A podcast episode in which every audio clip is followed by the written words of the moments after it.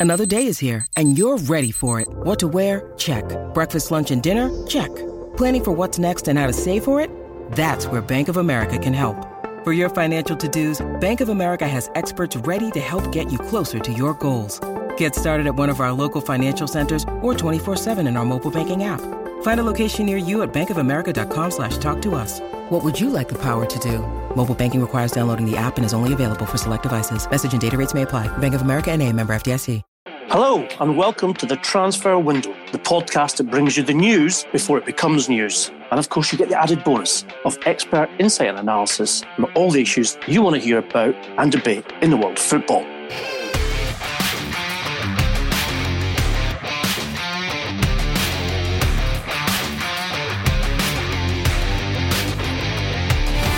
With me, as always, is the transfer guru, Mr. Duncan Castles. And today we've got a packed, packed podcast for you, full of news and developments and all the big stories. We're going to start with Duncan. One of his favourite countries, of course, is Portugal. And uh, Duncan, what's happening in the world of João Felix? Well, Benfica believe that the player will be transferred this week. Um, they expect a deal to be done before the end of the week. Um, the question is to where? Uh, it looks like it's between Atletico Madrid and Manchester City at present. Um, Felix is in Madrid uh, talking to Atletico. Um, Atletico are desperate to sign the player. Uh, Diego Simeone, in particular, I'm told, is pushing the club to bring him in as the replacement for Antoine Griezmann. He loves um, Felix's technique and he loves his attitude. He, he thinks he's got a little bit of um, streetwise nature to him, an ability to mess defenders around and uh, win fouls that uh, obviously appeals to the Argentine. So uh, it's pushing the club to do that. People close to him are saying that uh, Atletico are the strongest contenders but they do not rule out the possibility that uh, the Manchester City will decide to um, meet the release clause, 120 million euros that Benfica are asking for, and Benfica insist that the player will only be sold in a deal that's worth 120 million euros to them, because they, they've told their fans that's the only basis on which he would leave. Um, the problem, I believe, from the Manchester City end is that they need to uh, raise cash. Um, they have looked at Felix as a replacement for Leroy Sané, who is um, who's been in conversations with Bayern Munich about a move. We detailed in the podcast some months ago the problems between Guardiola and Sané and Sané's refusal to sign a new contract. Um, Manchester City as a club would like to retain Sané, and if they can do that, then I think the chances of them also signing uh, Felix this summer are limited. Um, but the, I, I, think this is a situation in which it's fluid. Um, if uh, City can be convinced to act and meet that money that Benfica want. I believe that people close to Felix will advise him that Manchester City is a better move for him from a career perspective than Atletico's. Um, if you want to go through some of the reasons for that, I'd re- recommend you go back and listen to the podcast we did with um, FBI uh, Portugal director um, Sergio Cretinas. Um, uh, the week before last. Um, the issue, obviously, is that coming in as replacement for Griezmann would be would put an immense amount of pressure on the 19 year old and a level of ex- expectation that he probably would not have at Manchester City, who have um, a more measured uh, introduction to the, the first team planned for the player uh, wouldn't need to put him into the firing line, so to speak, of, of being the, the, the top man in attack uh, in his first season away from the, the Portuguese league. Uh, could gradually coach him through, uh, giving him perhaps half the game time in a season, um, and uh, wait for him to develop into the player that most people in the game think he will become. And City have done this before. If you look to Bernardo Silva, who, uh, in my view, in the in the view of many others, was ended up being the best player in the Premier League last season. If you look at his first season at City, um, he was by no means uh, an automatic choice. He was uh, gradually brought into the team and, and allowed to develop in a way that he's become such an important player for them. So that that um, pathway appeals, and, and it should be noted that Bernardo Silva's representatives are the same as João Felix's, so there will be an argument for doing it that way. Benfica, though confident they'll get the money, um, I think already planning on how they will spend some of that money, and uh, and confident of showing to the world that uh, that they can deliver a player from their academy who uh, who becomes a, a, over a hundred million euro sale, one of the most expensive footballers of all, all time at the at the young age of nineteen. I think the question as well, Duncan, is can Manchester City afford not to buy João Felix at this point, given that clearly David Silva uh, is does have a brilliant player he is, does have a shelf life, and uh, has been there a long time, and he may well be looking to maybe take it a bit easier in the next couple of years. Um, if you think about that attacking three of Bernardo Silva, Raheem Sterling, and João Felix, I mean that's just scary. It's scary enough with Manchester City when you look at players like Kevin De Bruyne, who used to play in the front three and has since dropped back to playing uh, the midfield too. But if he's 120 million euros now with a release clause, and he he does develop, and uh, the way that, as you say, people in the game believe he will, now at 120 million euros, he's going to be worth you know, double that maybe in three years' time. And that's what I mean by how can City afford not to buy him, especially with the situation they're in regarding David Silva. That's the argument, and that's one of the, the the reasons why there's leverage um, to try and get Felix to City now, and that's I think that's the discussion that will be being had. It's um, if you need if you want to sign this player, you have to make a decision. Atletico Madrid are going to do the deal. Benfica are going to sell him. Um, it's now or never in terms of getting him at this price. He is going to turn into one of the top players in world football. You see the way transfer fees are, are accelerating. Um, yes, this looks very expensive for a 19 year old, but if he develops the way people expect him to do, it won't look expensive down the line. Factor into this that Pep Guardiola, during last season, um, very explicitly went into press conferences, I think on, on, on, at least two occasions, and said, We have to be quicker in the market. We have to ensure we get the top talents when they're available. We can't allow them to go to other clubs. Um, Kylian Mbappe wasn't mentioned in that press conference, but I think the um, the undertone was there. And remember, two years ago, uh, Pep Guardiola met with Kylian Mbappe in person. He wanted the player brought to Manchester City. They ended up losing out in a three-way battle with Paris Saint-Germain and Real Madrid for the player.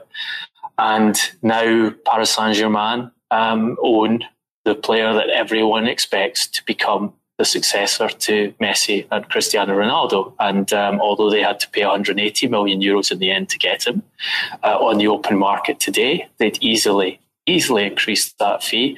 And um, you know, two three years down the line, depending how how uh, football revenues develop, you can see Kylian Mbappe perhaps being a 300 million euro player. Um, the, the, the, direction of transfer fees is such that something like that could happen. So there's a pressure internally from Guardiola not to miss out on the player. And, I, and Manchester City are very strategic.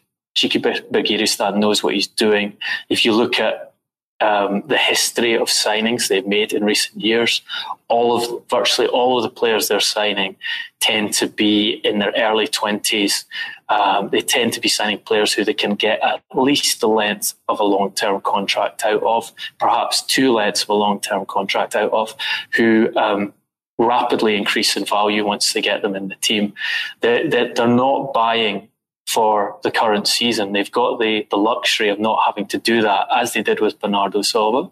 They can buy with the strategy, we will retain this player for 10 years. Um, and we believe he's going to become one of the top players in Europe, in this case, one of the top players in the world. So go and get him. The complication, however, is Manchester City are under financial scrutiny like they've never been before. They have um, They are uh, under uh, about to be decide have a case decided upon by UEFA over breach of financial fair play rules. Uh, the European game is infuriated with the evidence, uh, documentary evidence that's been presented of rule breaking in the past. This is not a good time for them to go into the market and uh, put 120 million euros down for a teenager. Um, it's not a good time if you if you believe that Sané is going to end up at Bayern, which they have to calculate on that basis, given that he's refused to sign a new contract, and Bayern have made it very clear they want the player, to go in in those circumstances and pay the money now for uh, João Felix uh, weakens their hand when it comes to negotiating a price with Bayern Munich because Bayern will say, "Well, you've you've signed your replacement, uh, you've put that much money down in the market, you need to recover money. Therefore, we are not going to go higher than the uh, the 80 million euros we'd like to spend on the player." So that there are a lot of elements in play here, and I think the complications at the Manchester City end are why Atletico are favourites to get Felix at the moment. Um, and, and I'm told that Felix has been impressed by Diego Simeone. He's been impressed by the conversations he's had there. So you have to say, you know, doff your cap to Atletico. They have uh, made a decision that they want to go after this player, that he's key to their, their recruitment chances. Um, and in normal circumstances, they would probably wouldn't be, almost certainly wouldn't be in first in line to sign a player of that quality. But because they've gone down that road quickly, they've put the money on the table, Benfica are happy with the deal that's been offered to them, they might end up getting him. Fascinating stuff, and that transfer will no doubt play out over the next few days, possibly even the next few weeks if Manchester City get involved. So, from one side of Manchester to the other, well, actually, to the other side of the world.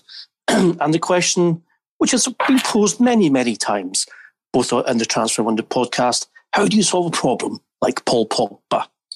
Let me just read you some of the quotes that he has been um, given to the Far East press while doing a promotional tour. Yes, people, he's flown all the way there for a promotional tour after a very long season. Uh, you take your own thoughts from that. For me, I've been for three years in Manchester, he said, and I've been doing great. Some good moments and some bad moments.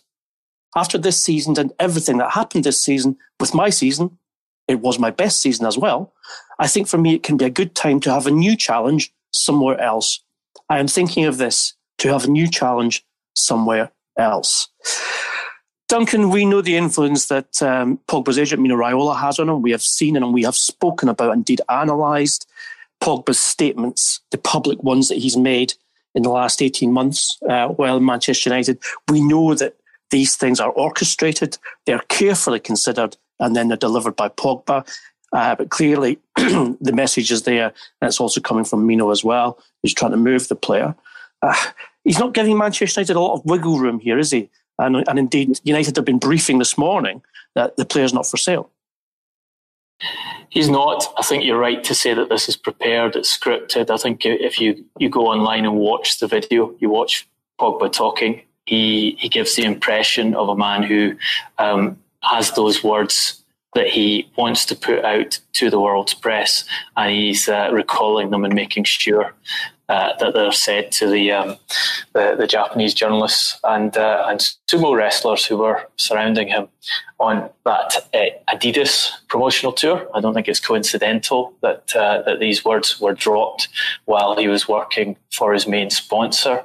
Um, if you remember. Uh, the, this transfer saga when he came to Manchester United, Adidas um, ran with that for months and got a huge amount of publicity over it. Um, and uh, and I think there were a lot of people uh, who were aware that that deal had been in place a long time before it was finally announced with Manchester United. And both Adidas and the club were happy to have Paul Pogba's name in the headlines for a summer because it, it, worked on uh, for them for them in both of their commercial interests.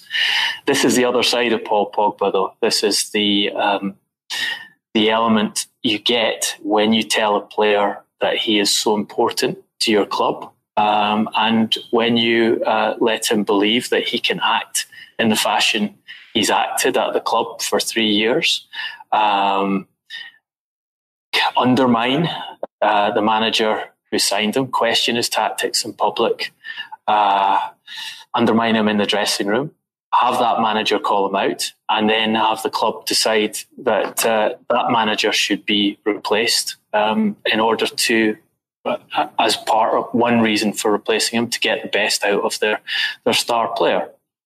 Um, I think Manchester United have played with fire with Pogba, and uh, they had the option last summer to sell him, and they decided not to do it.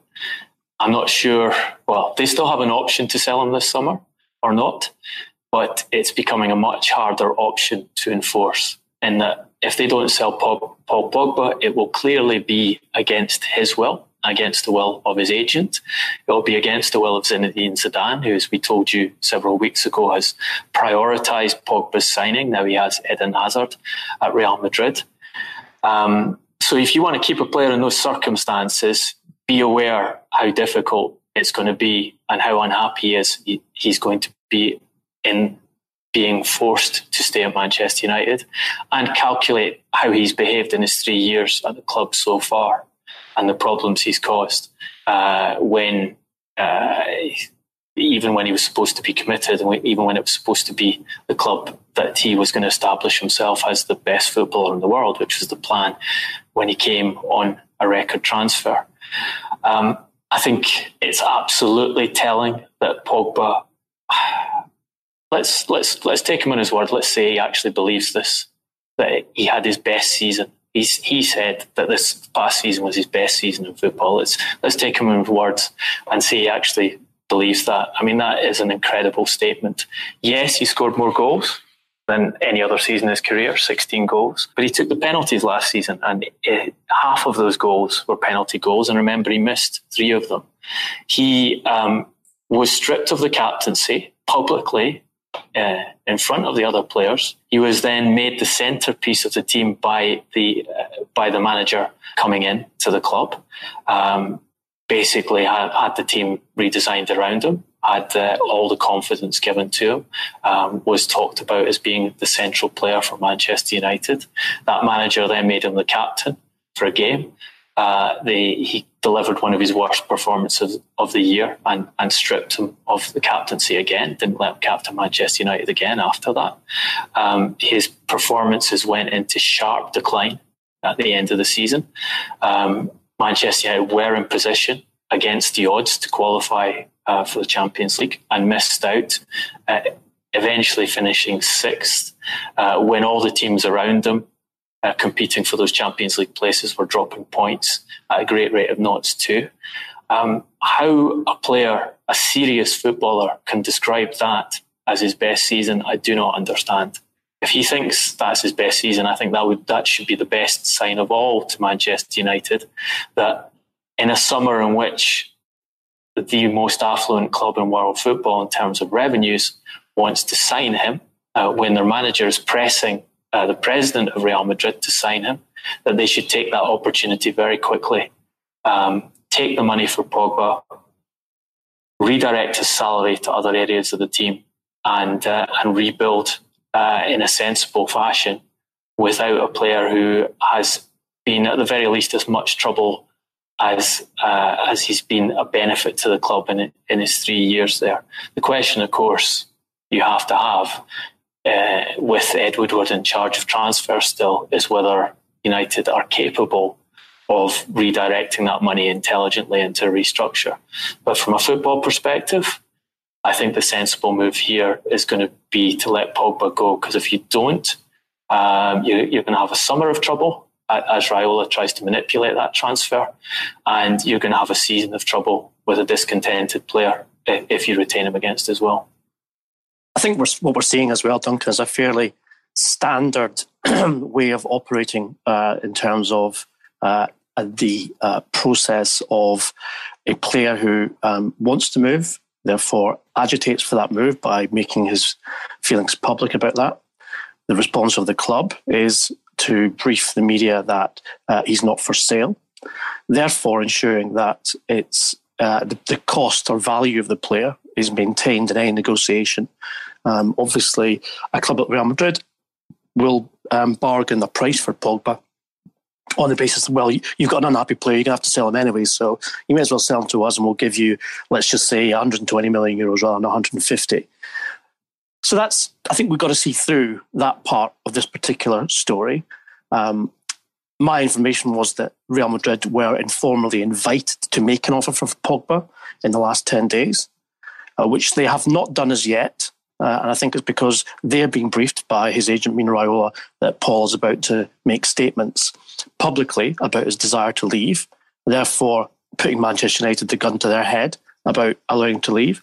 You're right, and you've been reporting this for weeks now. There's a Dan, uh, it's Operation Pogba as far as he's concerned.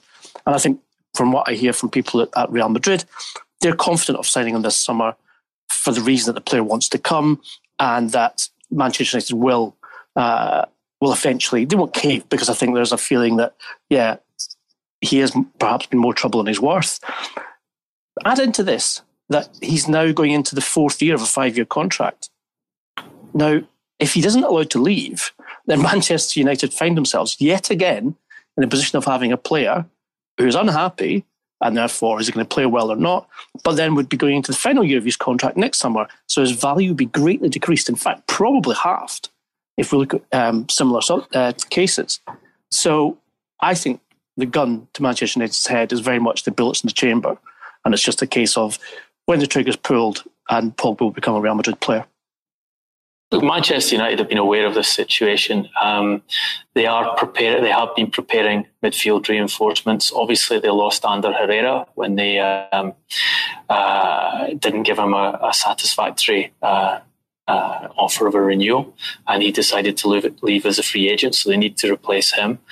Um, but there has been an expectation that they might lose Pogba this window, which has been a, you know an obvious thing coming to them. Uh, they have had conversations with um, the agent of Youri Tielemans at um, who's currently at Leicester City on, on loan um, but owned by AS Monaco. Um, I believe Tielemans has been told that he is first uh, option to replace Pogba should he leave. Um, I'm not sure he's entirely convinced that that, uh, that he is indeed first option, but Manchester United have told him that. Uh, Monaco would be more than happy to sell and they want a bidding war, so they just want to get as much money for the player as possible, looking at a, a price of, of at least 40 million uh, pounds for the player. Um, we told you several weeks ago now that Manchester United have been in conversations with Ivan Rakitic at Barcelona um, to come in to the club. Rakitic uh, is unconvinced that that's the right move for him and uh, would prefer to remain at Barcelona. Barcelona want over 50 million euros for him. I believe Manchester United are prepared to pay about 30 million for the player. Um, you, Ian, told us about the approach to James Maddison, who wouldn't be a like for like replacement for Pogba, but um, would provide the kind of creativity passing options, goal scoring chances that Pogba is so good at, at doing. So you could possibly pair Maddison with a more um, defensive midfielder to have a to have a new shape for them. Um, so that there are a lot. There's a lot of work going on there about potential replacements. United, uh, bizarrely, also interested in um, Sean Longstaff um, at, at uh, Newcastle United. Um, who they appear to have identified as a as a as a future talent who can develop into a top midfielder. I personally I find that move extremely strange since he hasn't yet proven himself good enough to hold down a Premier League place at, at Newcastle United, and. Um, and what Manchester United need are not development midfielders; they need experienced, uh, ready to go leaders um, with very good skills who can immediately uh, improve the quality of the team. Um, they already have a very good development midfielder in Scott McTominay. So if you bring another one in, uh, how do you give both of them playing time? How do you actually develop them? And is Manchester United the right environment to be a development player at present? This club is under huge pressure. It's underperformed badly last season. It has to get back in the Champions League places. Um, it's miles away by its own manager's admission from competing for the Premier League. Um, they need to buy correctly now, and they can't act as though they are um, a Tottenham Hotspur of years ago, uh, picking off um, who they think are top English talents who will develop into valuable players down the line because it's not it's not the right environment to be that kind of player. Um, you can set a player's development back by putting him into a team where expectations are too high, and uh, and he doesn't get enough games. So there's. I think this should be. It shouldn't be such a worry to Manchester United fans that Pogba leaves because that is to be expected, um, given the character of the individual, given the character of his agent, given the way he's behaved in recent times. What should be a worry is the strategy Manchester United have to replace him. Well, I was reminded um, during uh, doing the research for the podcast today, Duncan, about what Ole Gunnar Solskjaer said in the wake of the defeat uh, to Manchester City in April in the Premier League, and he said, "This, we, this club has to alter the flawed transfer strategy that it currently employs. Now, I see no indication whatsoever of anything having changed or even changing. And you've got, if you're Solskjaer and you've you've been sold a certain, let's say, vision, although you know may well turn out to be a nightmare um, about you know what power you'll have or what influence you'll have, and then you'll actually find that Yes, you get to speak face to face with Ed Woodward. Yes, you get to tell him what you want and what you don't want. And it all looks like, you know, there's being a kind of collegiate approach to uh, the signing uh, strategy. But then nothing happens. You don't hear anything. Nothing, the players you asked for don't get delivered. The players you were asked if you could sell either don't go or do go. And uh, Woodward goes and does everything he wants to do anyway. And it seems to me it's, it's this whole short termism which has been prevalent since Sir Alex Ferguson left. I think what six managers have appointed now in six years, and um, it's it's almost like a, a derision of the manager's authority. That um, well, why would we allow you to choose players who sign for five years because you're only going to be here for a year or two? I think there's a lot of voices now. I think I think it, it's changed in the sense that the scouting um, the huge scouting department that Ed Woodward put in place using a, a city recruitment company just before Jose Mourinho uh, was appointed now clearly have a voice. I think um, Daniel James and Sean Longstaff are products of that scouting department saying, hey, look, these are the guys we, we have identified as being um, good young British players who have potential for Manchester United. We advise you should, uh, should be trying to sign them. Um, so you've got that voice, and you can question that voice, and you should be questioning that voice because no other top six club was trying to sign Daniel James. I don't see any other top six club trying to sign Sean Longstaff, um, which makes you think have they identified the right people?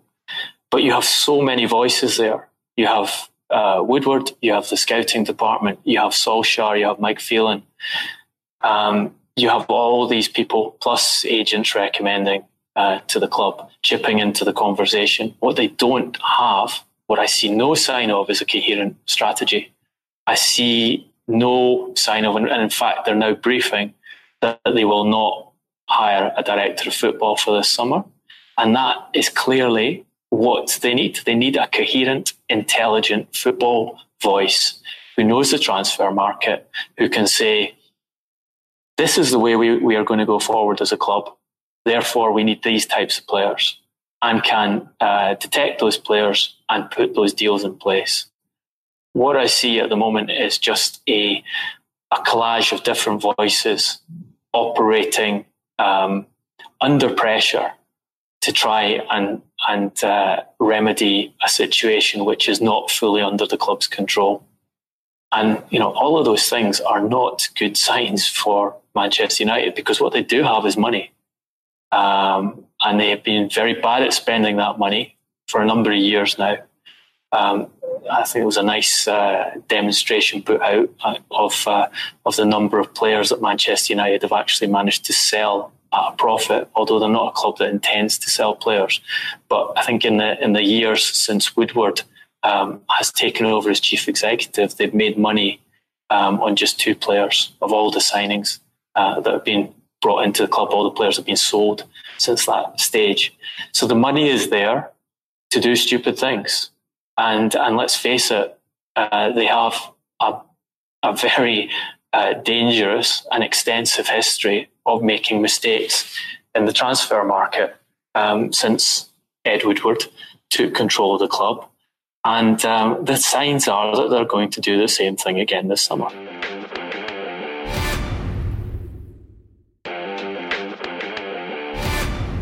Well, from one club who are failing to uh, produce a consistent or indeed even a beneficial transfer policy, that of course is Chelsea, uh, who are currently serving a two window transfer ban uh, uh, handed down by FIFA for the signing of players under 18 from abroad.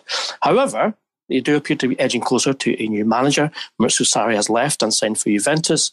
And it's our information that the compensation which Derby County uh, are due to release uh, the contract of Frank Lampard, will be concluded with uh, the Chelsea hierarchy in the next 24 to 48 hours. Duncan, you wrote a very um, interesting and insightful piece in the Sunday Times uh, last weekend, in which uh, you uh, talked about Roman Abramovich having a personal interest and indeed communication in this particular appointment, as well as, and I don't forgive me because I love the phrase, Frank Lampard putting back together the band, his band of blues brothers, uh, by bringing in a couple of Chelsea legends as well as uh, his coaches from Derby County, who almost got that club to the, the Premier League uh, through the Championship playoff final. Yeah, I, I, I think um, I think Roman Abramovich and I think Chelsea have been very clever and strategic here. We've we've told you in the podcast um, for some time now that, that Frank Lampard had reservations about re- returning to Chelsea so early in his managerial career. Um, and, and there are obvious reservations because the risk of, of going to a club which has a history of uh, sacking managers. I think I calculated that in the 11 seasons that Frank Lampard spent as a Roman Abramovich employee, um, the Russian billionaire sacked eight of his managers which is uh, quite a, a, hit rate. Um, they have that transfer window banned, so you can't do anything in the market this summer. Um, the squad has not been happy. Um, they won the Europa League, yes. Uh, they managed to qualify for the Champions League, but the, the, the, support was very unhappy with performances on the field and, and the actions of the club last season. So all of those things added up to uh, do I want to go one year into uh, what I intend to be a very long uh, management career to a club which has a history of sacking managers, where managers have a, have a history of being, of getting very little time to demonstrate their values. Um, a club where where players have a history of um, undermining the manager and and uh, and having him changed when things go wrong. Is it is that too big a risk for me? I think um, Chelsea, what Abramovich has done there, has gone directly to Frank Lampard, who he had a very good relationship with when he was his player, and explained to him why he wants him at the club, and assured him that uh, he understands the difficulties Chelsea are in at the moment, um, and that he will have at least two seasons in which to demonstrate his value as a manager, i.e., he will get the, the transfer window for the 2020-21, the summer transfer window for the 2020-21 season, and the winter window. Um, he's they, they it works for Chelsea as well because it takes the pressure away from the club of uh, appointing a manager um, because they know that this manager is the most popular appointment they can make.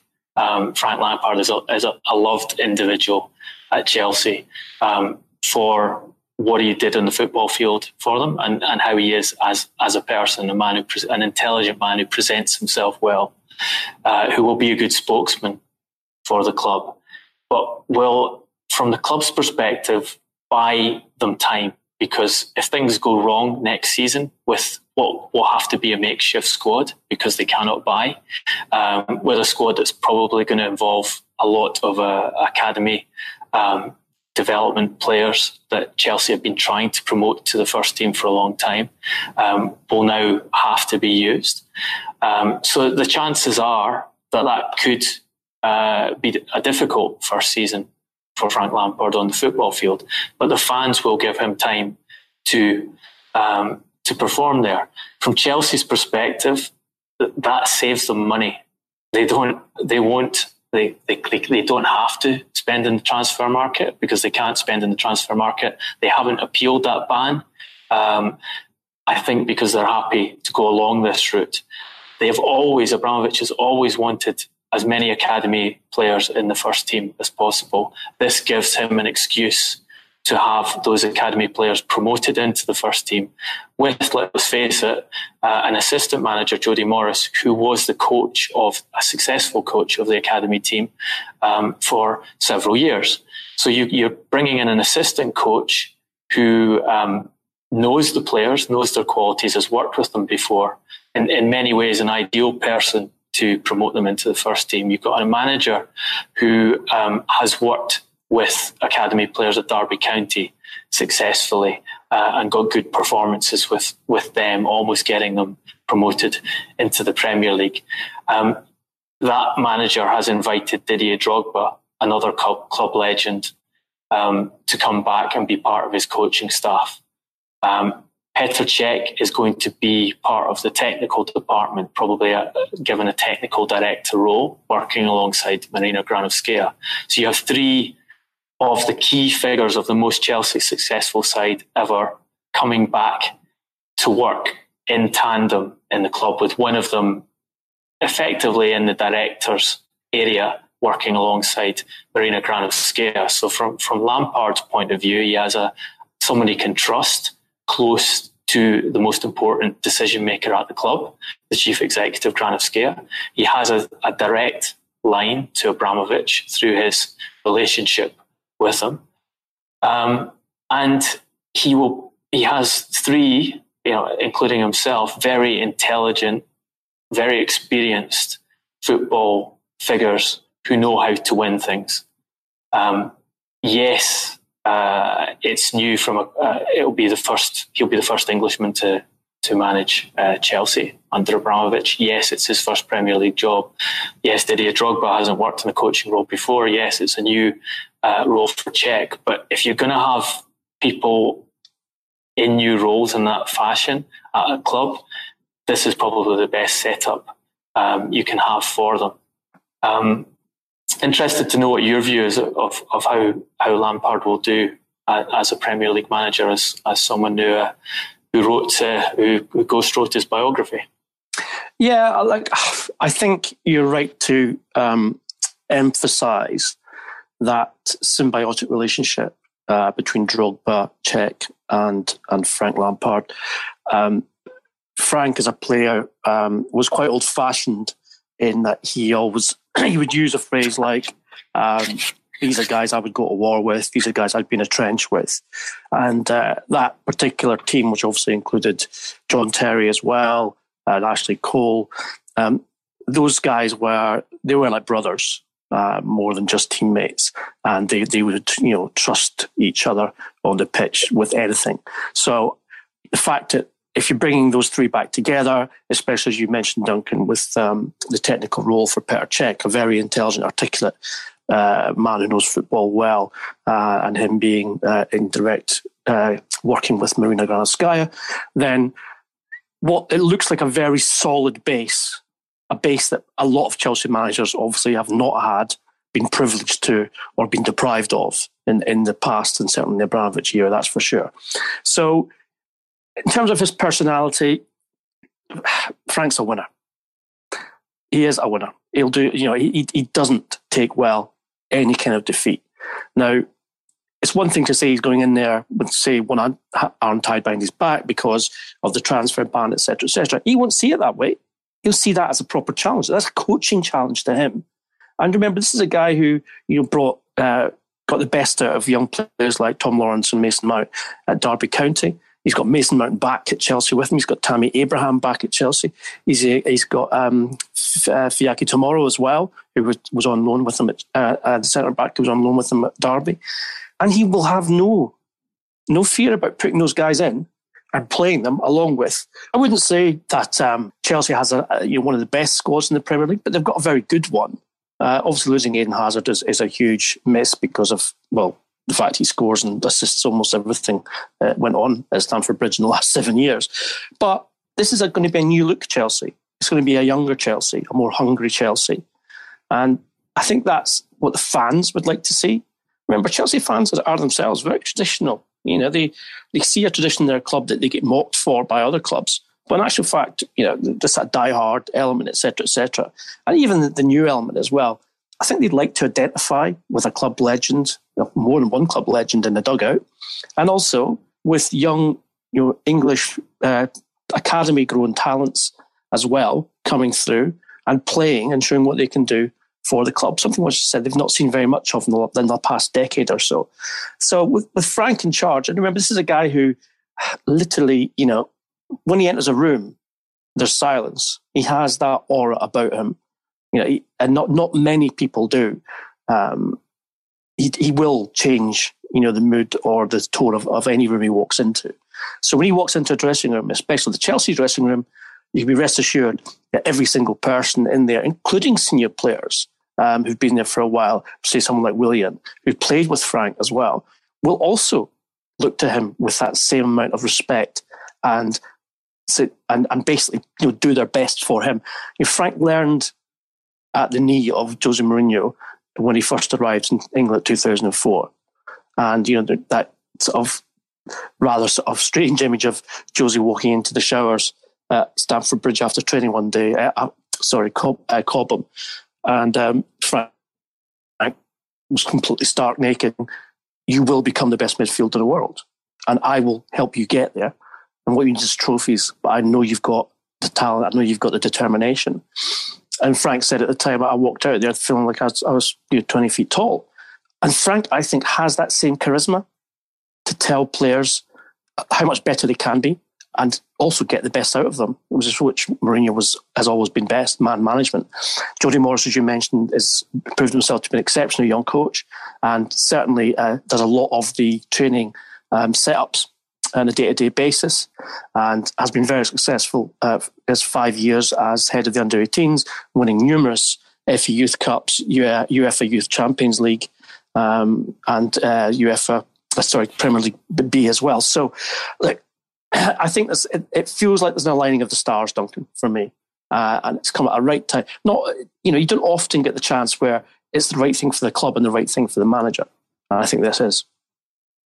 Yeah, look, I think there's a big risk involved still. Um, I think it, it is it's a tough management job.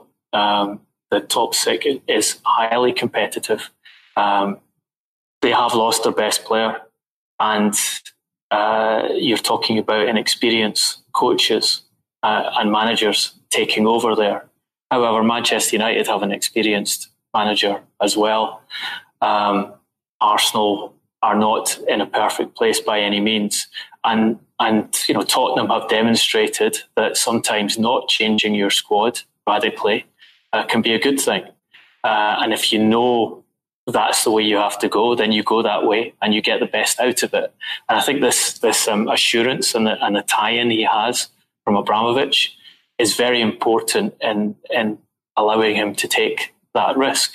And uh, and you know you, you have to applaud him for being prepared to take it and backing himself to succeed at this level. They've also been helped um, by Maurizio Sarri's uh, exit to Juventus in the sense that this was a manager that uh, the club were uh, very close to sacking during the season, and they've ended up getting a compensation compensation package for him from Juventus, which I'm told uh, will not be paid as cash up front because Juventus don't want the embarrassment of having to pay a, a cash sum for Sarri. So they'll try and roll it into a player deal um, or some other structure. Perhaps a, a discount on Higuain's loan, loan fee has been suggested to me. There's also um, the the factor that uh, Sarri wants to bring Emerson um, to Juventus. Uh, as a as a signing and is is pushing Juventus also to sign Jorginho, his uh, his absolute favourite player at Chelsea. Um, whether Juventus will go down that line, I'm not as convinced. I think they are they are ready to to try and, and sign Emerson. um, they're happy enough with that deal. Whether they're prepared to put a lot of money on the table for Jorginho is uh, is more complex. But uh, if that were to come off, then that would really would be an extra um, present to uh, Frank Lampard and to Chelsea in the sense that you could restore N'Golo Kante to his natural position and uh, and take some significant revenue for a player who has had a very difficult first season in the Premier League and, and put it in the bank for that first summer in which they are able to spend money on players again. All you regular listeners will know that it was a transfer window which named them FC Hollywood, and now PSG's owner is calling out his stars for the celebrity behaviour. Just give me 30 seconds while I read out this extraordinary quote from Nasser Al Khelaifi. The players will have to assume their responsibilities even more than before. They are not here to please, and if they do not agree, the doors are open. Ciao. I do not want to have any celebrity behaviour anymore. He's quoted the, uh, this in a very distinguished French sports paper, L'Equipe. Duncan, you revealed exclusively on the transfer window on May 31st that Neymar was for sale. I don't think we uh, have to go be too forensic in that quote to find out who he's talking about. What chances of Neymar leaving, given the price on his head uh, to, to make a transfer successful? And where would he most likely go to if indeed he gets out? Neymar wants to leave. Um, one of the reasons Nasser has said this is because Neymar's been pushing for a move out of Paris Saint Germain pretty much since he got there, um, as well as all the, the, the superstar celebrity behaviour that's uh, that's uh, damaged coaches and and embarrassed the club. Neymar's been trying to get a move to Real Madrid. Um, I think that remains difficult for him. Uh, Florentino Perez of course, would like to sign the player, but Zinedine Zidane has uh, has put his uh, emphasis on other players and other positions. Obviously, Hazard already in, um, and Pogba, as we've talked about, being the, the next priority for him. Barcelona have made an offer to Paris Saint Germain already for Neymar. Um, they're offering Ousmane Dembele or Philippe Coutinho in exchange, um, potentially with cash uh, that is an attractive deal for Neymar in that it would give him the opportunity to be reunited with Lionel Messi and Luis Suarez at Barcelona. However, he would have to accept um, a, a, pay cut on his on his Paris Saint Germain salary to go back there. Barcelona making it clear that they can't afford to take on the full gamut of his uh, of his Parisian wages in doing that deal. Um, Qatar have for some time now made it clear uh, in, in private discussions that were they to receive an offer for Neymar that got their money back they spent in getting from Barcelona, they'd be happy to do that deal. Because, as, as we detailed in the podcast, because they feel that from a sporting perspective, they now have Kylian Mbappe as the, the central figure of the team, that Neymar has missed too many games, caused too much trouble. Um, Only 16 starts, Duncan, in Liga last season. 16 yeah, it's he is extremely injury prone. As we know, he likes to take holidays. Um, in this first season, he asked not to play in certain away games because he didn't fancy them. Likes to take a break, obviously, when it's when it's his sister's birthday. He expects special privileges, and as I said, Neymar's been pushing to get out of Paris almost from the very start. And, and the only thing that stopped him, because Real Madrid have, have been trying to sign him during that period, is Qatar's refusal to do the deal. They didn't want the embarrassment of selling that stellar signing, that headline signing back so quickly. From a sporting perspective, it always made sense. Um, if you can get your money back, or, or they probably could have made a profit if they'd done it last summer. Take the money, take the, the, the, salary off the wage bill, reinvest it elsewhere. But pride prevented them from doing that. What I'm told, uh, and what, what we explained in the podcast last month, is that that pride element has gone in the sense that they now accept it, the rational decision is to sell. Uh, and I think what Nasser said this weekend um, is just an expression of that. It's, it's it's making it clear that uh, they're not happy with how things stand.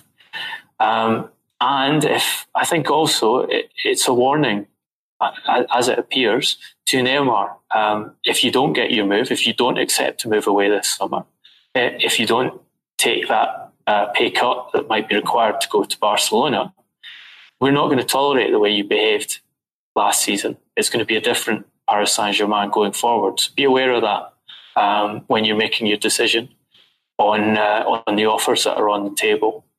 Um, it's possible other clubs might come in. Um, I, with Manchester United, you can always envisage a scenario uh, that they do something dramatic for a player like Neymar, who is, has still retains huge commercial appeal if they can't get other solutions sorted in the window. Um, whether Neymar could be convinced to go to England um, and to go to a club that's uh, outside the Champions League is another matter altogether. Um, but at, at, present, basically, it looks like his his only real um, negotiating out at present is Barcelona's. Um, it looks like Madrid is not possible for him this summer although the president would like to do that deal, it would be so complicated in terms of uh, going against Zidane's will. Um, so, an interesting couple of months ahead, I think, to see if we do finally get a resolution to um, to Neymar's unhappy stay in France.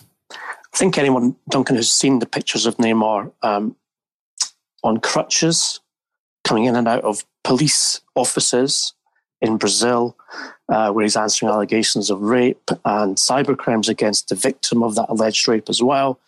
He looks a broken man, both physically and mentally. He just looks like someone who's extremely unhappy, which you can understand given the pressure of his circumstances. But this is a guy who had the entire world at his feet just you know two and a half years ago, and looked like being the next superstar player. Uh, his stock was on the rise exponentially. And then he's almost like he did the reverse Ronaldinho.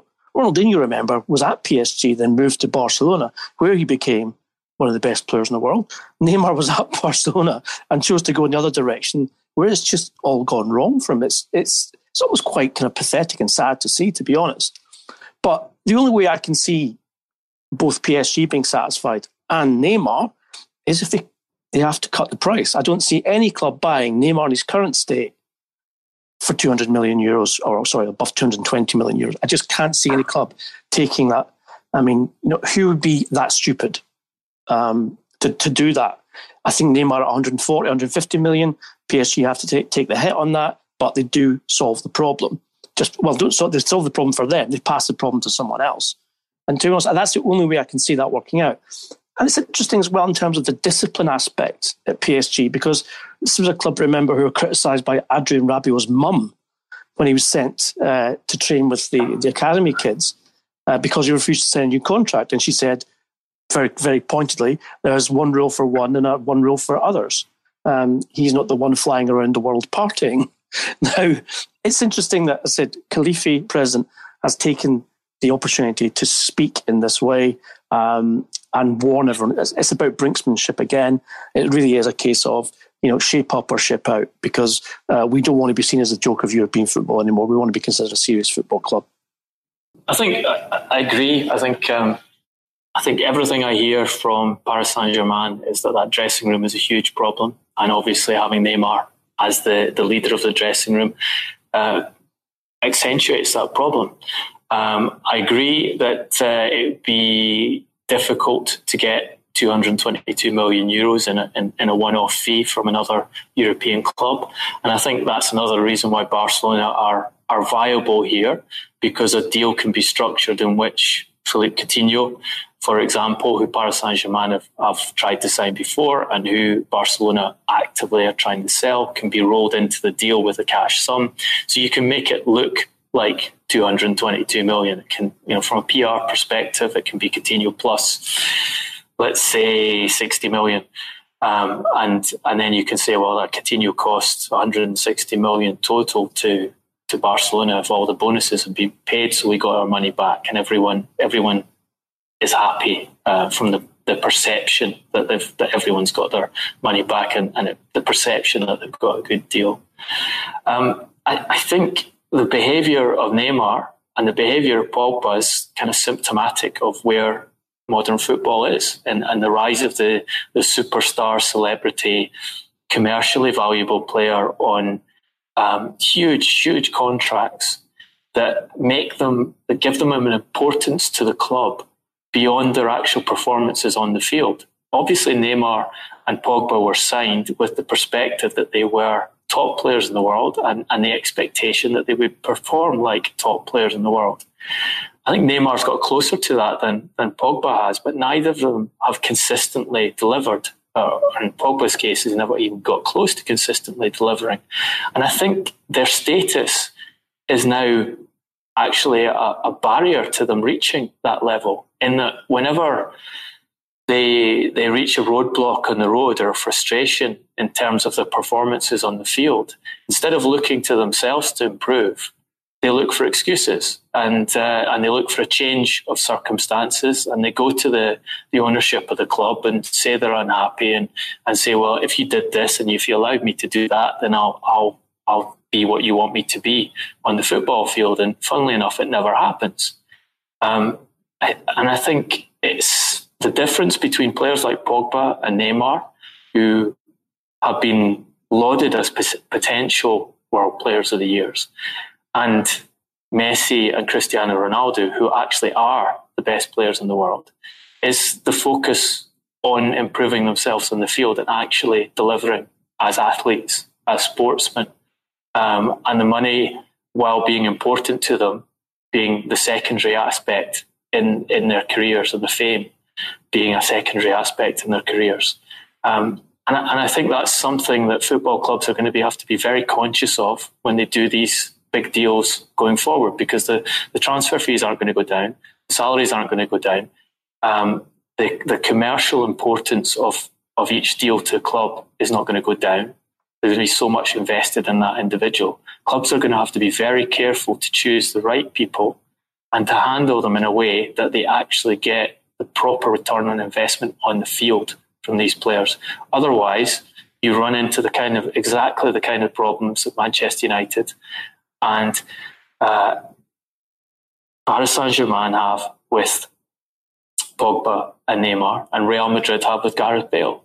It's not a coincidence that these three players who've been um, in all world record transfer fees, all the highest paid players at the club at some point, are now uh, surplus to requirements to a certain degree by their clubs or the, the, the, the focus of major um, recruitment and investment decisions by those clubs uh, because they've made an initial decision to buy the wrong individual and given them too much money in doing that.